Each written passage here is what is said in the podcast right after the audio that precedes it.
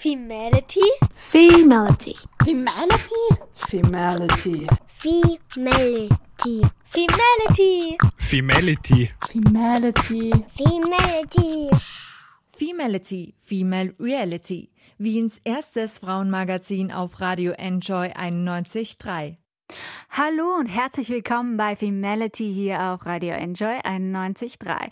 Mein Name ist Johanna Hirzberger und ich begleite euch heute durch die erste Sendung im neuen Jahr. Und ich freue mich schon wahnsinnig darauf, das kann ich euch schon verraten. Nachdem ich mich im Dezember nämlich immer in meinen Kekskokon zurückkrieche, freue ich mich schon so sehr und lechze schon so danach im Jänner wie ein prachtvoller Schmetterling aus meiner Tür zu schreiten und all meine großartigen Neujahrsvorsätze in die Tat umzusetzen. Und so in die Richtung geht die heutige Sendung auch. Wir beschäftigen uns nämlich mit Selbstverwirklichung, Karriere. Ja, wir beschäftigen uns mit Startups und der Startup-Gründung und vor welchen Herausforderungen Frauen vor allem stehen, wenn sie in der Startup-Szene Fuß fassen wollen. Also, wer von euch schon einmal ein Startup gründen wollte, aufgepasst, Ohrenspitzen Holt euch ein Notizbuch, macht's euch fein, gleich geht's los, aber jetzt gibt's noch Bad Guys von Billie Eilish. Hallo und herzlich willkommen zurück bei Femality hier auf Radio Enjoy 91.3. Und damit möchte ich den roten Faden meiner Anmoderation vorhin aufgreifen. Heute sprechen wir nämlich über Frauen in der Startup-Szene und über geschlechtsspezifische Unterschiede. Und die schauen auf den ersten Blick vielleicht gar nicht so dramatisch aus. Also wenn man sich zum Beispiel eine Studie der ersten Bank ansieht, dann zeigt die nämlich, dass 45 Prozent der Unternehmen 2019 von Frauen gegründet wurden. Tendenz steigend. Allerdings, man muss dazu sagen, dass es sich bei diesen Unternehmen ja nicht um Start-ups handelt. Was wirklich spannend ist ähm, bei dieser Studie, ist, dass das Durchschnittsalter und die Gründungsmotive von Männern und Frauen unterschiedlich sind. Wer hätte es gedacht? Tatsächlich ist es nämlich so, dass Männer früher gründen und Frauen später, nämlich erst so im Alter von 41 Jahren. Und einer der großen Gründe, warum Frauen Unternehmen gründen, ist die Vereinbarkeit von Beruf und Familie. Ja, da wären wir wieder an diesem Punkt. Ja, Frauen nehmen auch weniger Risiko auf sich. Das bedeutet aber etwas Gutes in diesem Fall für die Unternehmen. Die haben nämlich meistens länger Bestand und sind ertragsreicher. Take That Gründungsszene könnte man dazu sagen. Könnte man aber nur, weil bei den Startups sieht die Geschlechterverteilung noch immer sehr bescheiden aus. Laut dem Austrian Startup Monitor wurden nämlich 2019 nur 18 Prozent der Startups von Frauen gegründet. Das ist wirklich noch etwas bescheiden, wenn man es mit den 45 Prozent vergleicht.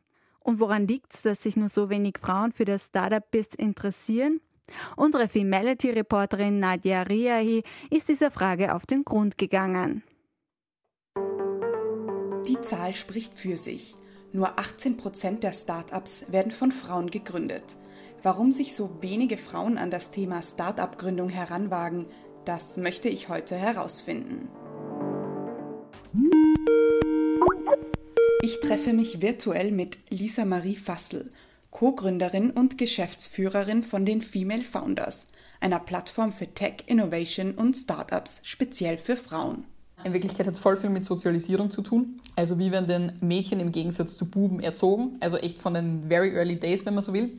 Da gibt es einfach noch immer, und ich glaube, das passiert sehr implizit, eine Vermittlung von so Rollenklischees, dass Buben sind halt die draufgängerischen und nehmen das Risiko und Frauen sind irgendwie brav und angepasst. Ein Unternehmen zu gründen ist einfach Risiko. Förderungen speziell für Frauen, sogenannte Frauenboni, sollen die Angst vor dem Risiko mindern. Gabriele Tatzberger arbeitet bei der Wirtschaftsagentur Wien. Diese bietet Förderungen für Gründerinnen und Gründer und vergibt Boni für Startups mit weiblichen Teams. Frauen haben übrigens ein anderes Gründungsverhalten als Männer, sagt Gabriele Tatzberger. Frauen gründen eher im Dienstleistungsbereich, im Nachhaltigkeitsbereich und tendenziell weniger jetzt im Technologie-Digitalbereich. Daher ist es natürlich auch ganz essentiell, auch bei ganz jungen Frauen hier Role Models zu schaffen und die auch zu motivieren, in diesen Ausbildungsfeldern aktiver reinzugehen, weil da natürlich schon auch wirklich sehr viele Möglichkeiten in Zukunft liegen. Von Möglichkeiten zu Limitierungen. Ein großer Faktor, der bei der Start-up-Gründung nach wie vor eine Rolle spielt, ist die Vereinbarkeit von Familie und Beruf, sagt Lisa Marie Fassel von den Female Founders. Und es ist auch ein Faktor, der es irgendwie erdeppert, das noch immer zu nennen, aber es ist so. Und ich sehe das auch in meinem Umfeld. Also die Phase der Unternehmensgründung ist halt dann irgendwann nach einer Uni, also nach der ersten Ausbildung, wenn man so will. Das heißt irgendwo zwischen Mitte 20, Mitte 30 wahrscheinlich oder nach so dem ersten Job. Was halt für viele Frauen einfach die Frage ist, wohin entwickelt sich das Leben und was sind die Prios? Also ist das ein Unternehmen zu gründen oder will man sich nicht doch irgendwie um Familie kümmern? Und es gibt ganz tolle Role Models, die zeigen, dass beides geht. Also das macht beides irgendwie gleichzeitig Kam Kam. Aber es ist halt einfach echt zart. Da wägen einfach viele Frauen, glaube ich, tatsächlich noch immer ab. Ähm, und im Zweifelsfall sieht es halt aktuell so aus, dass man sich dann tatsächlich für die Familienplanung entscheidet. Es ist immer noch eine Entweder-Oder-Situation. Karriere oder Kinder. Beides zu haben ist mit vielen Herausforderungen verbunden. Ein paar Beispiele dafür sind unflexible Arbeitszeiten, unzureichende staatliche Kinderbetreuungsangebote und das kollektive Bild, wie eine Mutter zu sein hat. Ich möchte wissen, ob die Start-up-Gründung das feministischste ist, das eine Frau tun kann. Schließlich löst sie sich so von allen Strukturen, oder nicht? Ehrlicherweise habe ich mir noch nie die Frage gestellt, ob, das, ob eine Unternehmensgründung das feministischste ist, was man irgendwie machen kann. Ja, ein Unternehmen zu gründen ist zu einem gewissen Grad die größte Freiheit und auch der größte Luxus, ähm, den man irgendwie oder den man sich irgendwie gönnen kann, weil also mit einer Unternehmensgründung ist natürlich auch, oder sind einfach Einschnitte und Kosten verbunden. Das heißt, gerade am Anfang muss man sich das auch leisten können und irgendwie schon Geld auf der Seite haben, um das zu tun, was viele Frauen einfach nicht haben, weil wir den Rest unseres Lebens oder bis zu dem Zeitpunkt durchschnittlich schlechter verdient haben. Ich glaube, die Frage ist, was macht man denn dann draus am Ende des Tages? Weil es gibt natürlich auch Cases, wo man wahrscheinlich äh, diese Gründung von einer Frau nie irgendwie mit einem feministischen Aspekt verbinden würde, weil dann auch einfach die Unternehmen anders geführt werden. Aber ich glaube, es ist die größte Chance, die wir haben, um einfach, wie du sagst, Strukturen aufzubauen, die anders ticken und die auch zeigen, es kann anders funktionieren. Also zusammengefasst, es ist echt zart und es ist aber auch die größte Chance, die wir haben. Außerdem, wenig Frauen trauen sich wirklich ein Startup zu gründen. Das hat auch finanzielle Gründe, wie wir erfahren haben. Frauen sind auch weniger risikoaffin als Männer. Tja, da gibt es einige Dinge, die ich mir noch durch den Kopf gehen lassen muss. Auch mal wieder das Thema Kinderkriegen und Geschlechterungleichheiten in der familiären Arbeitsteilung, die sich dann wiederum auf die Karriere auswirken. Ah, ich brauche jetzt ein bisschen Clara Lucia und deswegen gibt sie auch mit Morning Light. Von dem Tiroler Pop-Duo Lea Sante zurück zum Filmality Studio hier in Wien. Und Apropos Wien, wie smooth war bitte die Überleitung? 2019 führte Wien den Startup City Index des britischen Freelancer Marktplatzes an. Wien ist damit die beste Stadt, um ein Startup zu gründen. Im Herzen von Europa gelegen ist unsere Hauptstadt nicht nur wegen seiner Nähe zu anderen europäischen Großstädten beliebt, auch die niedrigen Entwicklungskosten und eine lebendige Startup-Szene sprechen für sich. Das klingt doch alles erstmals wunderbar und motivierend, aber der Faktor Geld muss halt trotzdem berücksichtigt werden. Und deshalb hat Femality-Reporterin Nadia Riahi bei ihren beiden Interviewpartnerinnen noch einmal genau nachgefragt, wie das denn mit der finanziellen Situation von Frauen, die Startups gründen wollen, aussieht. Money, Money, Money. Bei Startups dreht sich viel um die Finanzierung. Wo Geld fließt, da kann gegründet werden. Aber wie sexistisch ist die Startup-Welt im Punkto Finanzierung und Förderungen? Ein Beitrag von Nadia Riahi. Gabriele Tatzberger arbeitet bei der Wirtschaftsagentur Wien.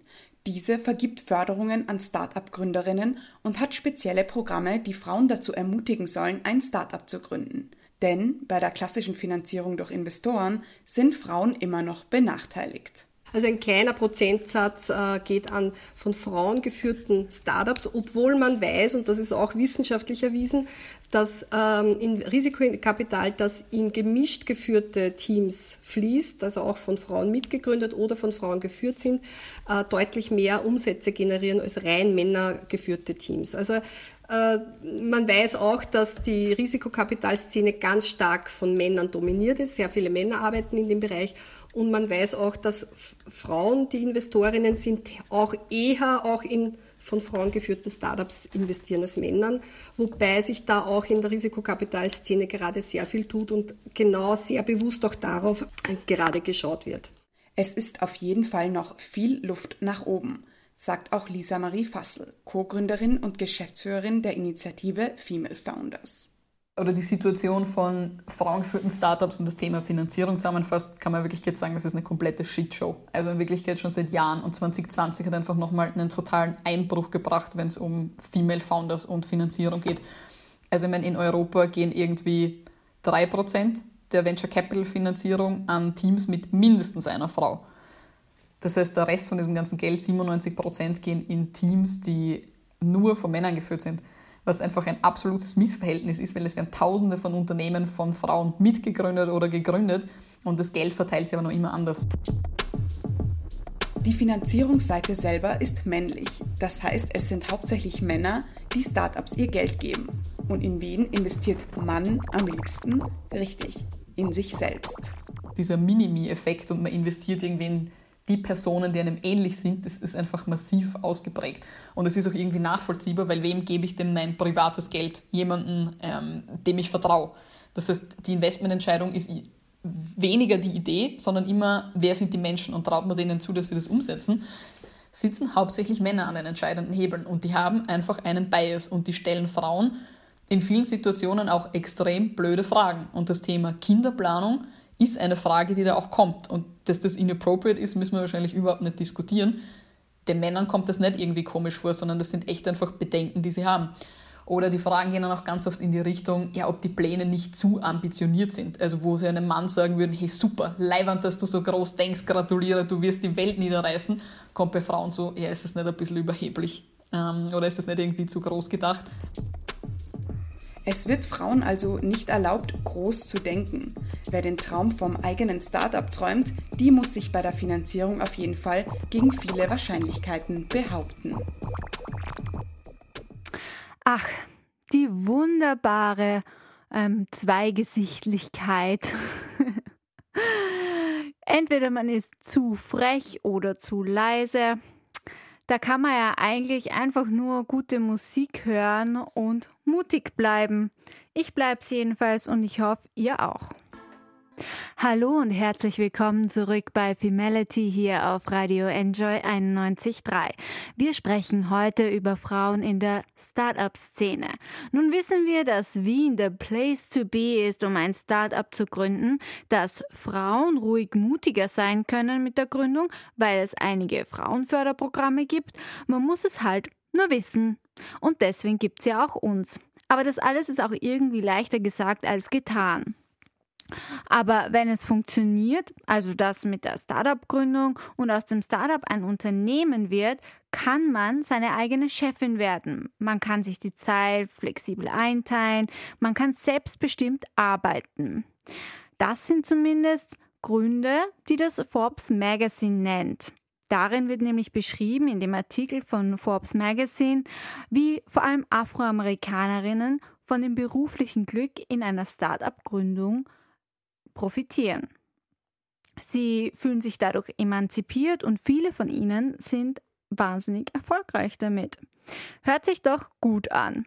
So, und jetzt gibt es noch einmal Musik, bevor wir dann mit unserer nächsten Gästin sprechen. Schmitzplutz, Schmitzplup. Jetzt gibt's Schmitzpuls mit Prag. Hallo und herzlich willkommen zurück bei Femality hier auf Radio Enjoy 91.3. Ja, Aller Anfang ist bekanntlich schwer. Und so ist es auch mit der Start-up-Gründung. Einen bigger cause zu haben, also einen höheren äh, Antriebs Wunsch, Antrieb, etwas zum Beispiel in der Welt zu verändern, hilft da vielleicht auch oft und ist auch oft der Grund, warum Frauen gründen. So war das auch bei Sophie Rendel und ihrer Freundin und Feministinnenkollegin Hanna Zach, die gemeinsam die Frauendomäne gegründet haben. Die Frauendomäne, das ist eine Datenbank, die nur für Expertinnen ist. Meine Kollegin Julia Scheriau hat Sophie Rendel für euch ein bisschen ausgequetscht, wie das denn so ist mit einem Start-up und wie sie überhaupt auf die Idee gekommen sind, eine solche Datenbank zu gründen. Wir haben die Frauendomäne im Jahr 2018 gegründet, ähm, um dem Argument, wir haben keine qualifizierte Frau gefunden für ein Panel, ein Interview, einen Job oder sonstige jede Art von öffentlicher ähm, Darbietung der Kompetenz ähm, etwas entgegenzusetzen, weil wir damals schon empfunden haben, das empfinden wir natürlich nach wie vor, dass dieses Argument nicht valide ist und dass es genug qualifizierte Frauen in allen Fachbereichen gibt und vor allem auch, dass eine Diskussion, eine Podiumsdiskussion oder ähm, ein Interview einfach spannender ist, wenn man mehrere ähm, Sichtweisen drauf hat und äh, ein, eine diversere Besetzung jetzt nicht nur hinsichtlich Geschlecht, sondern natürlich, da gibt es äh, sehr viele Diversitätsmerkmale, die es da auch zu beachten gilt. Und weil wir auf der anderen Seite auch finden, dass diese sehr klassische ähm, Vorstellung von, von Expertise, wer ist denn der Experte, und da sage ich jetzt auch bewusst ähm, nur die männliche Form, sehr veraltet ist. Es ist zwar nach wie vor in sehr vielen Köpfen drinnen, wie ein Experte auszuschauen hat, aber trotzdem finden wir, dass das veraltet ist, genau. Ähm, und deswegen haben wir die Frauendomäne gegründet und aufgebaut. Das ist eine Datenbank, wo sich äh, Expertinnen aus allen Fachbereichen kostenlos eintragen können und dann wiederum die gesamte Öffentlichkeit auch wieder kostenlos darauf zugreifen kann. Damit versuchen wir diese Barriere zwischen wir finden keine Frau für etwas, die sich dann auch dazu bereit erklärt, sich ähm, zu exponieren und sich auf, ein, auf, eine Bühne zu stellen und sich da auch den Bewertungen des Publikums äh, auszusetzen, dass wir diese Barriere einfach beseitigen. Ja, und das mit Erfolg. Denn mittlerweile sind bereits 1000 Expertinnen ähm, auf der Frauendomäne anzufinden. Die Gründung selbst stand für Sophie aber am Anfang nicht im Mittelpunkt. Also die Selbstständigkeit und die Unabhängigkeit, die mit einem Start-up einhergehen kann. Es war jetzt nicht primär bei mir der Wunsch da, etwas selbst zu machen und selbst auf die Beine zu stellen. Der ist dann erst ein bisschen später gekommen, als ich gemerkt habe, dass dass, dass der Gestaltungsspielraum einfach wahnsinnig interessant ist. Was bei der Frauendomäne eher im Fokus stand, war, dass wir gesehen haben, dass es da einen Missstand gibt und eine Ungerechtigkeit und wir durch ähm, niederschwellige Instrumente und Tools diesen Missstand beseitigen wollten. Das war ähm, zumindest vor zweieinhalb Jahren eher im Vordergrund, als ähm, selbst was zu gründen oder was auf die Beine zu stellen. Aber in der Zwischenzeit ist das sehr lustig und sehr toll und sehr ähm, anstrengend natürlich auch. Also wir, haben, wir machen auch viele Sachen davon ehrenamtlich, also nicht alles, was wir machen, ähm, ist auch eins zu eins bezahlt, aber genau, äh, es ist auf jeden Fall schön, sich das selber weiterzuentwickeln auch und zu sehen, wie das wächst und wie das ähm, ankommt und genau, das ist super. Also die Frage, ob es einen einfacheren Weg geben würde, das, da würde ich eigentlich immer sagen, nein. Ähm, und ich glaube, dass das natürlich auch eine Typsache ist. Ich glaube, es gibt sehr viele Menschen, für die die Wege einfach auch anders ausschauen. Also ich glaube nicht unbedingt, dass das, was wir machen, zwangsweise der schwerere Weg ist. Ähm, aber für uns ist es einfach, ist es einfach der, der richtige Weg, würde ich jetzt mal sagen. Ähm, natürlich ist alles, also jedes Thema, wo du dich für ähm, Chancengerechtigkeit einsetzt, wo du gegen ja auch ein etabliertes System versuchst anzuwirken. Also das ist ja ein, ein ständiges ähm, Anlaufen gegen, gegen, gegen etablierte Konstrukte, ja, gegen, etablierte Geschlechterkonstrukte, gegen ähm, etablierte Macht und, und, und äh, Herrscher, Herrsch, Herrschverhältnisse. Ähm, das ist natürlich wahnsinnig anstrengend. Und das ist, äh, was wir oft für Argumente hören und was wir, also wir wurden, als wir, als wir gelauncht haben, eine kleine Anekdote dazu, wurden wir sehr oft gefragt, ob wir dadurch jetzt nicht auch Männer diskriminieren würden.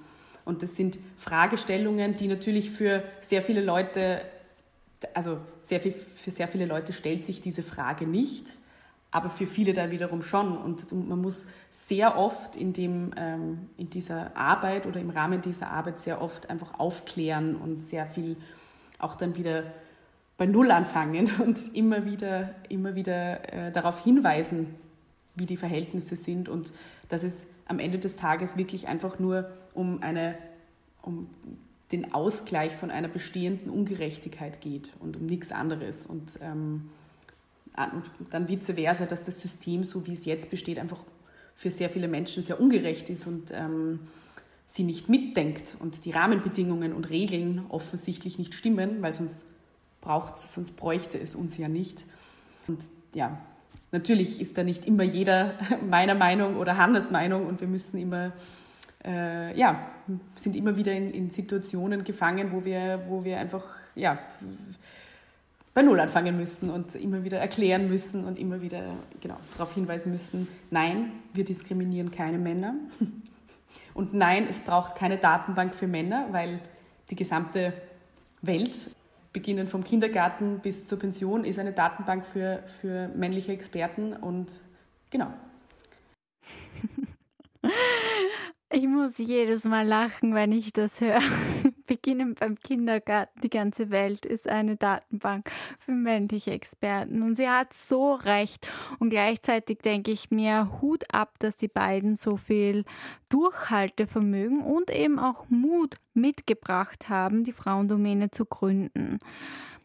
Natürlich waren sie, wie es auch dem Geschlechterstereotyp vorgegeben ist, das haben wir am Anfang der Sendung gehört, Frauen bereiten sich sorgfältiger auf die Startup-Gründung vor und so weiter, haben auch die beiden sich gut auf die Startup-Gründung vorbereitet. Und dazu hat auch ähm, eine Community Bildung gehört. Das heißt, sie sind von Unternehmen zu Unternehmen gegangen, haben mit Expertinnen gesprochen, waren an Unis und haben dort ihre Idee quasi überprüft ob Leute das überhaupt annehmen würden, ob sie es überhaupt interessiert.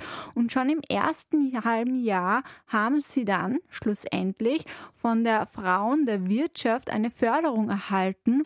Und mit diesem Geld haben wir mal eine erste Version der Datenbank erstellen können ähm, und haben jetzt vor drei Wochen eine Folgeförderung von der Frau in der Wirtschaft bekommen, ähm, was super toll ist. Also wir haben mit denen auch ein sehr gutes Kooperationsverhältnis ähm, und genau durch diese, durch diese Gelder haben wir dann können wir die, also konnten wir damals die Datenbank programmieren lassen und das Grafikdesign erstellen lassen und können jetzt notwendige Verbesserungen und Änderungen auch vornehmen was super ist, weil die Datenbank lernt, wir lernen, ähm, Expertinnen geben uns Feedback, die Menschen, die darauf zugreifen, geben uns Feedback und das wollen wir einfach sukzessive auch an allen Ecken und Enden immer wieder einfließen lassen, damit sich das äh, verbessert. Genau.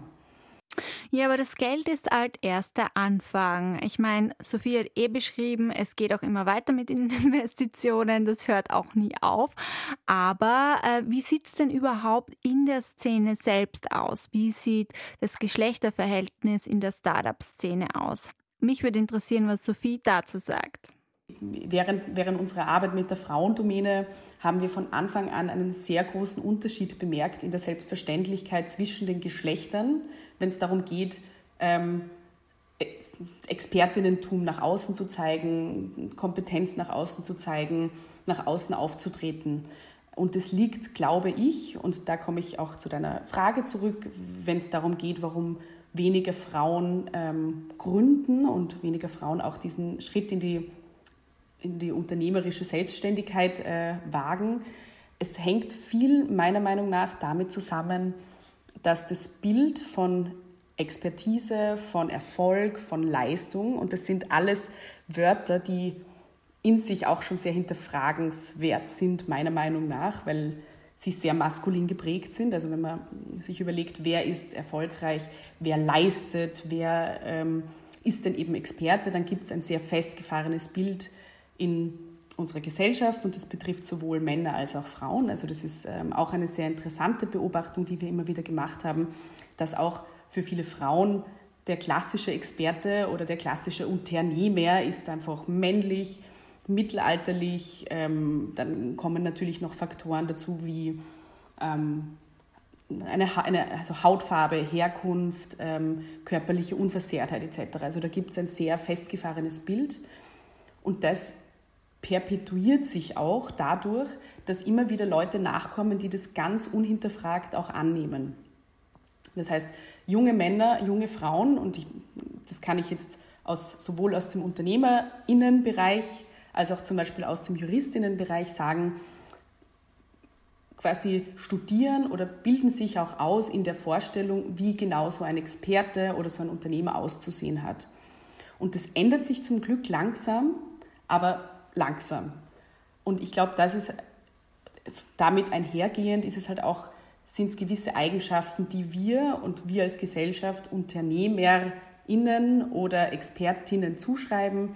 Und das sind auch dann sehr oft Eigenschaften, die einfach nicht jeder Mensch gleich, gleichermaßen erbringen kann. Ja? Nicht jeder Mensch kann laut sein, nicht jeder Mensch kann sich immer in die erste Reihe stellen wollen, nicht jeder Mensch kann mit Ellbogen arbeiten wollen, ähm, nicht jeder Mensch kann physisch oder psychisch oder aufgrund anderer Umstände wie zum Beispiel Betreuungspflichten oder andere ähm, unbezahlte äh, Arbeiten, die vielleicht zu erledigen sind. Nicht jeder Mensch kann sich komplett einem Thema widmen, kann sein Leben komplett umkrempeln und sagen, super, ich arbeite von jetzt an 90 Stunden die Woche, bis ich dieses Unternehmen komplett auf die Beine stelle. Das ist einfach, das sind lauter Faktoren, die sehr vielen Menschen nicht ermöglichen, diesen Schritt zu gehen.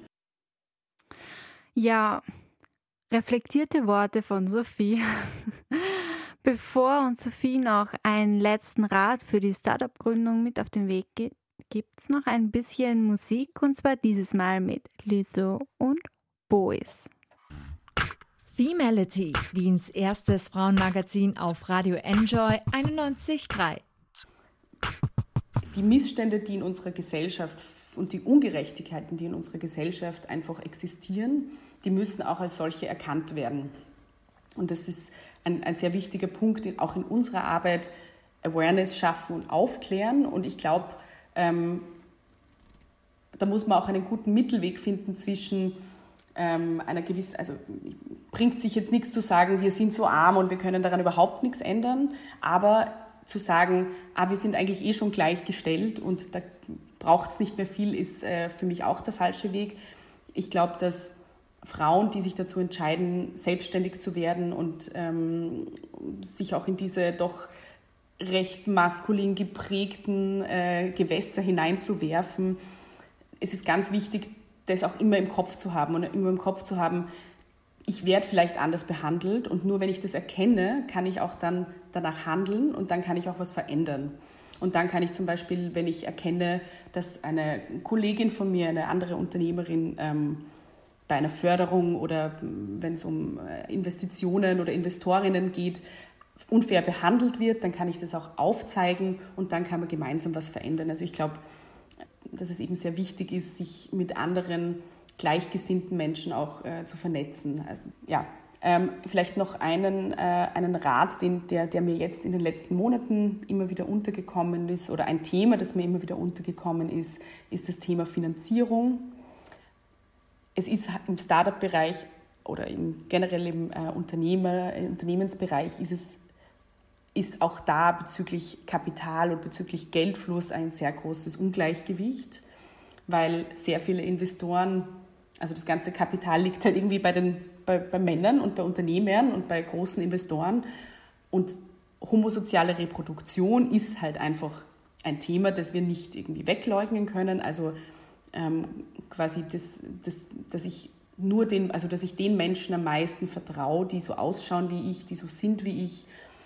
Und ähm, genau da ist, also ich, ich glaube, dass sich auch viele Frauen und viele Menschen generell davon abschrecken lassen, weil sie sich denken, ich bekomme sowieso bei keine Ahnung, bei irgendwelchen großen Investoren oder bei zwei Minuten, zwei Millionen äh, bekomme ich sowieso das Geld nicht, weil wir kennen alle die Zahlen, wir wissen alle, dass, dass das Geld dann sehr viel in von Männern gegründete Unternehmen fließt.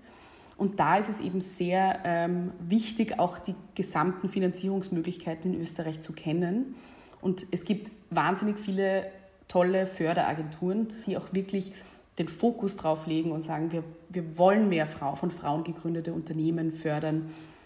Das ist sehr wichtig, weil da ist, es ist ja Geld da und, und wenn man eine gute Idee hat, soll es einfach egal sein, ob das eine Frau oder ein Mann ist. Ähm, und durch diese öffentlichen Förderstellen kann man sich dann einfach auch in einem, ich will nicht sagen faireren Bewerbungs- oder faireren, ähm, ja, doch Bewerbungsprozess äh, das Geld dann vielleicht abholen.